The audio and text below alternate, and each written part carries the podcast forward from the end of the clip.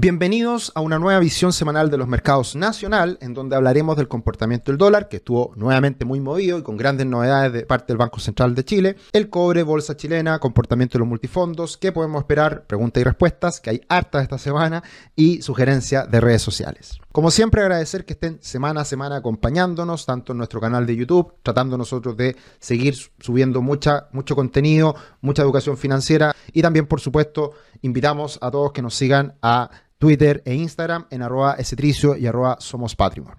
Una semana nuevamente bajista para el IPSA, pero en menor medida de lo que fue el comportamiento de las bolsas internacionales. También una caída importante del dólar que no está del todo dicho esto, no está ratificado porque fue el día jueves por la tarde tras la decisión de tasas del Banco Central, con el mercado cerrado, muy pocas transacciones y también eh, algo de impacto hacia el día viernes. Sin mucho volumen y teniendo el mercado chileno absolutamente cerrado. Entonces hay que tomárselo con calma esta fuerte caída, pero vamos a hablar de eso más adelante. Caída también la última semana del dólar en Brasil, leve, una pequeña alza del dólar index y un alza, una recuperación más relevante del cobre que se sigue apoyando en un soporte muy importante. Bueno, la gran noticia de la semana era la decisión de tasas por parte del Banco Central. El mercado esperaba que bajara las tasas en setenta y cinco puntos base. Ya se había ido moderando en las últimas semanas las expectativas de los operadores financieros, la, la encuesta de expectativa económica, en donde ya se veía un cambio por parte de estas bajas agresivas del Banco Central, eh, teniendo en cuenta que el escenario internacional todavía no vemos un cambio real, eh, potente de parte de la Reserva Federal de Estados Unidos. Entonces esto evidentemente queda pegado al tipo de cambio, porque hemos bajado mucho las tasas en Chile, en Estados Unidos han seguido altas, se ha estrechado el diferencial de tasa y por lo tanto es menos atractivo hacer apuestas a favor del peso chileno. Y por ese motivo es que el dólar se ha recuperado con un desarme de posiciones de carry trade, que lo hemos hablado en otras ocasiones, y por ese motivo es que hemos visto este fuerte alza, esta fuerte alza. Y además, estas decisiones de tasa no eran muy congruentes con ir comprando dólares. Entonces eran dos decisiones por parte del Banco Central muy agresivas a favor del dólar. Y, y desde esa perspectiva el mercado lo aprovechó porque también el Banco Central había sido bastante tosudo, había sido comunicacionalmente, a mi modo de ver, poco hábil. Y desde esa perspectiva el mercado tenía chip libre para seguir comprando dólares y se exageró el movimiento del tipo de cambio en las últimas semanas. También era esperable que el Banco Central se tomara con calma esta presión del mercado, pero ya tenía que tomar una decisión, un cambio, y ese cambio fue a bajar las tasas de manera menos relevante, en vez de setenta y cinco puntos, cincuenta puntos bases, y también dejar de hacer la compra de reservas, la compra de dólares que había sido tan criticada por la misma situación.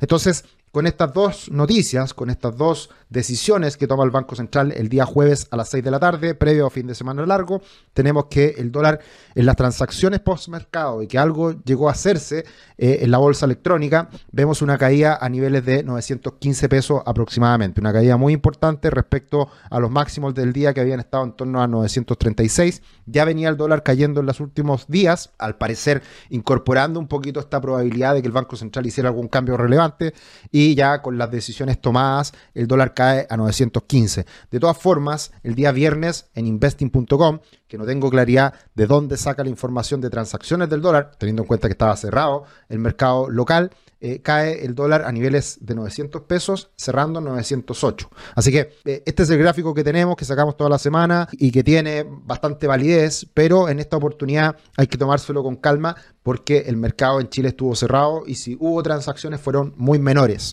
con toda esta información reciente. Así que vamos a tener que estar muy atentos al día lunes a cómo abre el dólar y teniendo en cuenta este gráfico, precisamente los novecientos pesos pasan a ser ahora un soporte y que debería ser un nivel atractivo de compras para muchos que han seguido apostando al alza en el tipo de cambio, mientras no cambie la evolución del dólar a nivel internacional de manera más definitiva. Mirando el comportamiento del dólar en Chile respecto al dólar en Brasil, vemos que la brecha, el desacople, se estrecha, pero sigue existiendo. Eh, si en algún momento la brecha era de un diez por ciento más entre ambas monedas, ahora es más cercana a un cinco por ciento. Se, se disminuye mucho la brecha, pero sigue existiendo y por lo tanto, hoy en día, teniendo en cuenta todo el escenario externo de los últimos meses, era esperable un alza del dólar, pero no tan fuerte como se había visto hasta ahora y por lo tanto, hoy, hoy en día, un dólar en ochocientos ochenta pesos, novecientos pesos, es muy probable que ese sea el, el, el fair value, el valor más razonable del dólar en el contexto internacional. Así que veremos qué pasa en los próximos días. Hay una caída importante, veremos si se ratifica el día lunes. Y teniendo en cuenta el escenario ex externo, el escenario internacional, acá está el dólar index que rompe, finaliza esta tendencia alcista, se modera, se lateraliza, pero mientras no rompa hacia abajo los ciento cinco con treinta no pasa nada, y mientras no rompa hacia arriba los ciento siete con treinta no pasa nada. Hay un rango en el cual se podría mover perfectamente el dólar index y no nos estaría entregando mayor información, no nos estaría entregando eh, mayor eh, impacto para el dólar en Chile también. La única manera de que el dólar comience a caer de verdad, de manera más significativa, es que el dólar index también revierta esta tendencia y comience a transar, a cotizar bajo los ciento cinco con cuarenta. La buena noticia en los últimos días es que el cobre se recupera, se afianza sobre los tres con cincuenta y cinco. Este ha sido un soporte muy relevante y empieza a ganar fuerza hacia el final de la semana. Así que veremos si es que hasta ahí llegó la corrección y viene un repunte, o la verdad es solamente una pausa para volver a caer. Tu futuro comienza hoy. Conoce la primera plataforma de planificación financiera de Chile, crea tu cuenta gratis y obtén una gift card de veinticinco mil pesos para comprar alguno de nuestros cursos. El próximo año viene muchísimos cursos, vamos a estar anunciando en las próximas semanas varias novedades, así que estén muy atentos a la información que entregaremos en las próximas semanas. El IPSA siguió cayendo y, como era esperable, se estabiliza, se detiene la caída en esta directriz alcista que lleva ya varios meses, incluso ya más de un año. Y por lo tanto, los niveles de cinco mil quinientos puntos están siendo hoy día el gran soporte que podría aguantar estas caídas, pero va a depender mucho de cómo sea el escenario internacional eh, en las próximas semanas. Como hablamos en la visión internacional, eh, ha estado bajo presión la bolsa norteamericana, cayendo de manera importante, y mientras eso no cambie, también es difícil esperar que la bolsa chilena se recupere mucho más. Pero entendiendo este escenario técnico, la verdad que estamos en un piso muy relevante y comenzaron a aparecer ciertas Eh, compras, cierta fuerza compradora en el soporte que vemos en pantalla. En cuanto a movimiento la última semana, la verdad que en general tuvimos caídas. Los que se salvan son Latam, una acción que ha estado muy volátil en el último tiempo, subiendo cerca de un cinco por ciento, C C U subiendo un poco más de un tres por ciento, y en el Chile también subiendo más de un tres por ciento. En el lado negativo, Molplaza, también muy variable en las últimas semanas, eh, muy eh, relacionado a todo lo que ha sido eh, en los movimientos de tasas de largo plazo que le han impactado al, al mercado inmobiliario. Andina también cayendo, al igual que en el eh, Américas. Y mirando el comportamiento del E T F de Chile, la tendencia sigue siendo la baja. Eh, mientras no cambie esta tendencia, es Es poco alentador el futuro de la bolsa chilena, teniendo en cuenta que siempre es relevante mirar el E T F de Chile ya que está en dólares y son los inversionistas internacionales que miran este E T F. Así que mientras no cambie la situación en este, en este instrumento, es difícil que veamos un cambio también de tendencia en el IPSA. Y mirando el comportamiento de la bolsa de Brasil con la de Chile, la brecha se amplió hoy en día a favor de la bolsa de Brasil, en contra de la bolsa chilena, así que ahí hay una brecha que se podría llenar y hay espacio para que la bolsa chilena comience a recuperarse. Hemos visto caídas en los mercados emergentes, hemos visto caídas en Brasil, pero no tan relevantes, no tan significativas como fue el último, el último movimiento a la baja muy fuerte de la bolsa chilena. Mirando el comportamiento de los multifondos, una muy mala semana para todos los multifondos. Multifondo A cayendo un dos coma tres por ciento. En, en línea con lo que ha sido el desempeño de las bolsas, particularmente la bolsa norteamericana, que anduvo bastante mal la última semana. También tuvimos caídas del dólar, lo cual afecta, y si el dólar ratifica la caída la próxima semana, el multifondo A lo va a pasar bastante mal en el muy corto plazo. Pero los otros multifondos no han andado mejor. Eh, evidentemente el, multif el multifondo C recopila todo lo que pasa con todos los instrumentos y, y es un promedio, cayendo un uno coma seis, y el multifondo E lo pasa bastante mal nuevamente, cayendo un uno coma siete. Y eso en respuesta del comportamiento de la renta fija de largo plazo, principalmente internacional. El que el Banco Central baje las tasas, eso debería ir eh, sumando a la renta fija más de corto plazo y deberíamos ver algún impacto positivo en los próximos días, pero mientras no se revierta la tendencia de los bonos de largo plazo en Estados Unidos, es difícil que haya una recuperación relevante en el multifondo E. La próxima semana vienen varias noticias en Chile, muy importantes los datos previos eh, al, al IMACEC, que son los datos que se entregan sectoriales como producción manufacturera, ventas minoristas, y también por otro lado la tasa de desempleo que, que ha seguido subiendo en el último tiempo y da cuenta de la debilidad económica que vive Chile. Así que son datos importantes que se conocerán el día martes antes del feriado, el primero de, de noviembre, y posteriormente el dos de noviembre conoceremos el IMACEC, que debería ir mejorando en esta última parte del año. Así que est- estaremos muy atentos a estas cifras para ver cuál es el impacto que tienen los activos chilenos. Y también respecto a qué podemos esperar, sin duda, esta es una muy mala noticia. Para los que no sepan, el F E S es el Fondo de Estabilización Económica y Social. Son los recursos que el, el Estado chileno acumula y que en, en época de vacas gordas suma dinero a sus arcas fiscales y en época de vacas flacas va liquidando estos dólares para hacer frente a, a los desafíos y a las necesidades de dinero para impulsar a la economía. Lo más claro para entender este gráfico es que en la época dorada del cobre, que fue la década del dos mil diez, de, del dos mil al dos mil diez, perdón, llegamos a acumular veinte mil millones de dólares. Después de la crisis dos mil ocho dos mil nueve se liquidaron muchos miles de millones de dólares para hacer frente a la crisis, a la gran recesión a nivel global y que nos pegó también en Chile. Ahí llegamos a tener casi diez mil millones de dólares. Después acumulamos nuevamente y manteniendo por mucho tiempo en torno a quince mil. Y si se dan cuenta en la última parte, después del estallido social, viene un gasto importante de recursos para hacer frente primero al estallido social, después a la pandemia. Y posteriormente hay una recuperación, pero estamos ahora en niveles muy bajitos, cerca de seis mil millones de dólares. ¿Qué quiere decir todo esto? Es que estamos en una situación frágil. Tenemos poca plata para poder utilizar en caso de que tengamos alguna crisis, alguna nueva recesión en el futuro más grande, ante problemas internacionales. Y por eso es que es tan importante eh, ver lo que va ocurriendo con las decisiones que toma un, un gobierno y las decisiones que se toman en cuanto a deuda, en cuanto a gasto, y por lo tanto también eh, el ministro de Hacienda, Mario Marcel, ha sido tan enfático en tener que hacer una reforma tributaria para tener más recursos. Esa es la discusión que hoy día se plantea de parte del gobierno, porque evidentemente nos hemos quedado sin muchos recursos y eso por todas las necesidades de gasto que hemos tenido en el último tiempo. Así que esta es una situación preocupante sin duda.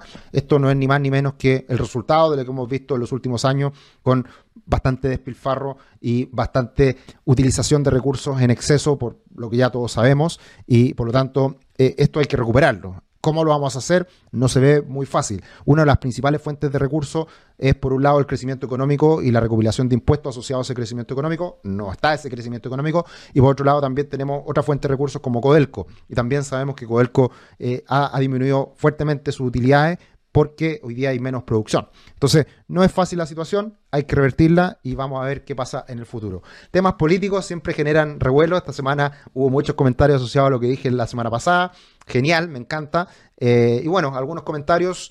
Eh, seguimiento gráfica de venta de dólares por parte de Hacienda. Es la idea, Jonathan. Toda la información que nos parezca relevante la vamos subiendo semana a semana. Silva Lagos. Muchas gracias, Sergio. La verdad es que los indicadores no son muy alentadores para la economía nacional. Así es, pero quizás una buena oportunidad para comprar acciones pensando en el largo plazo. La duda es si seguirán bajando estos activos con todo el panorama nacional e internacional. Como lo hemos dicho en otras ocasiones, en muchos webinars también con Tomás Casanegra, creemos que toda la situación del último tiempo en Chile para las empresas chilenas en el mediano y largo plazo puede ser muy positivo y, y todavía siguen manteniéndose las valorizaciones de las empresas chilenas muy bajas, lo cual eso en el largo plazo, como es el invertir en acciones, puede ser una muy buena alternativa.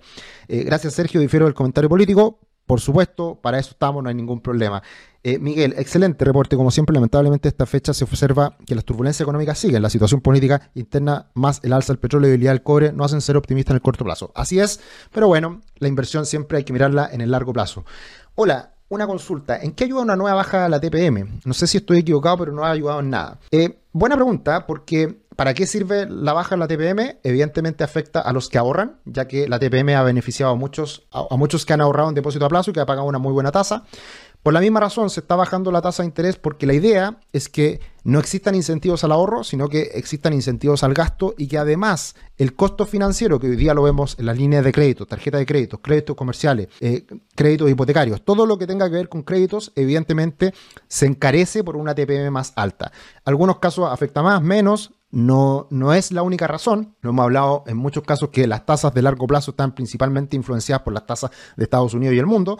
Entonces eh, hay que tener en consideración que este es un factor más y evidentemente es necesario bajar la T P M para que de esa manera se impulse el consumo y bajen los costos de financiamiento. Y eso se va viendo de manera moderada, de manera lenta. En general en inversión, en economía, todo es lento. Muchas veces queremos los cambios más rápidos, pero eso no es así. Y por lo tanto, este tipo de decisiones por parte del Banco Central a lo menos van a empezar a tener algún impacto en seis, nueve, doce meses más. Así que es un proceso paulatino que se está viviendo, lo estamos observando lentamente hoy en día. Osvaldo, hola, se te olvidó el dividendo de Soquimich. Por otra parte, si Chile no crece por falta de inversión, y eso responde a un modelo de alto impuesto y falta de garantía, muchas cosas que evidentemente todos co- compartimos más allá de lo que cada uno de ustedes también pueda opinar acá. Bienvenidos son todos los comentarios. Raúl, hola Sergio, por hacerle caso sobre el IPSA chileno tuvo una fuerte pérdida. No me haga caso por Raúl, si acá estamos solamente para dar una visión adicional. No hay que hacerle caso a nadie. Uno tiene que tratar de aprender, de tomar sus propias decisiones y de esa manera evaluar. No me haga caso a mí, no le haga caso a nadie. Tomen sus propias decisiones y para eso lo mejor, educación financiera. Para eso estamos, eso sí. Gracias Sergio, minuto once cincuenta y cinco. El video dice que rechazo que haremos. Bueno, más temas políticos. Me encanta. Hagan sus comentarios, felices de observarlos, los miré todos muy atentamente, pero la idea es poder hacer un aporte con todo lo que nosotros vamos mirando semana a semana, entregar información, levantarla acá para todos ustedes. Bienvenidos son los comentarios y como recomendación, sugerencia, redes sociales, Banco Central de Chile, no lo había comentado anteriormente, está en Twitter, también está en YouTube, muchas de las conferencias, mucha de la información que entrega el Banco Central la hace, lo hace abiertamente en YouTube también, pero en, en Twitter muy interesante porque cuando salen nuevos comunicados y toda la información que entrega el Banco Central Central, también la está entregando en redes sociales y con muchas info, in, infografías muy bonitas, muy fáciles de entender, así que eh, también muy recomendable lo que hace el Banco Central en cuanto a comunicación específica de las decisiones que ha ido tomando. En, respecto a las decisiones que han tomado en el último tiempo, creo que la comunicación no ha, no ha sido muy buena de los consejeros, pero en cuanto a las decisiones propiamente tal, muy bien informadas en los, las redes sociales. Eso sería por esta semana, un abrazo grande y que tengan una excelente semana.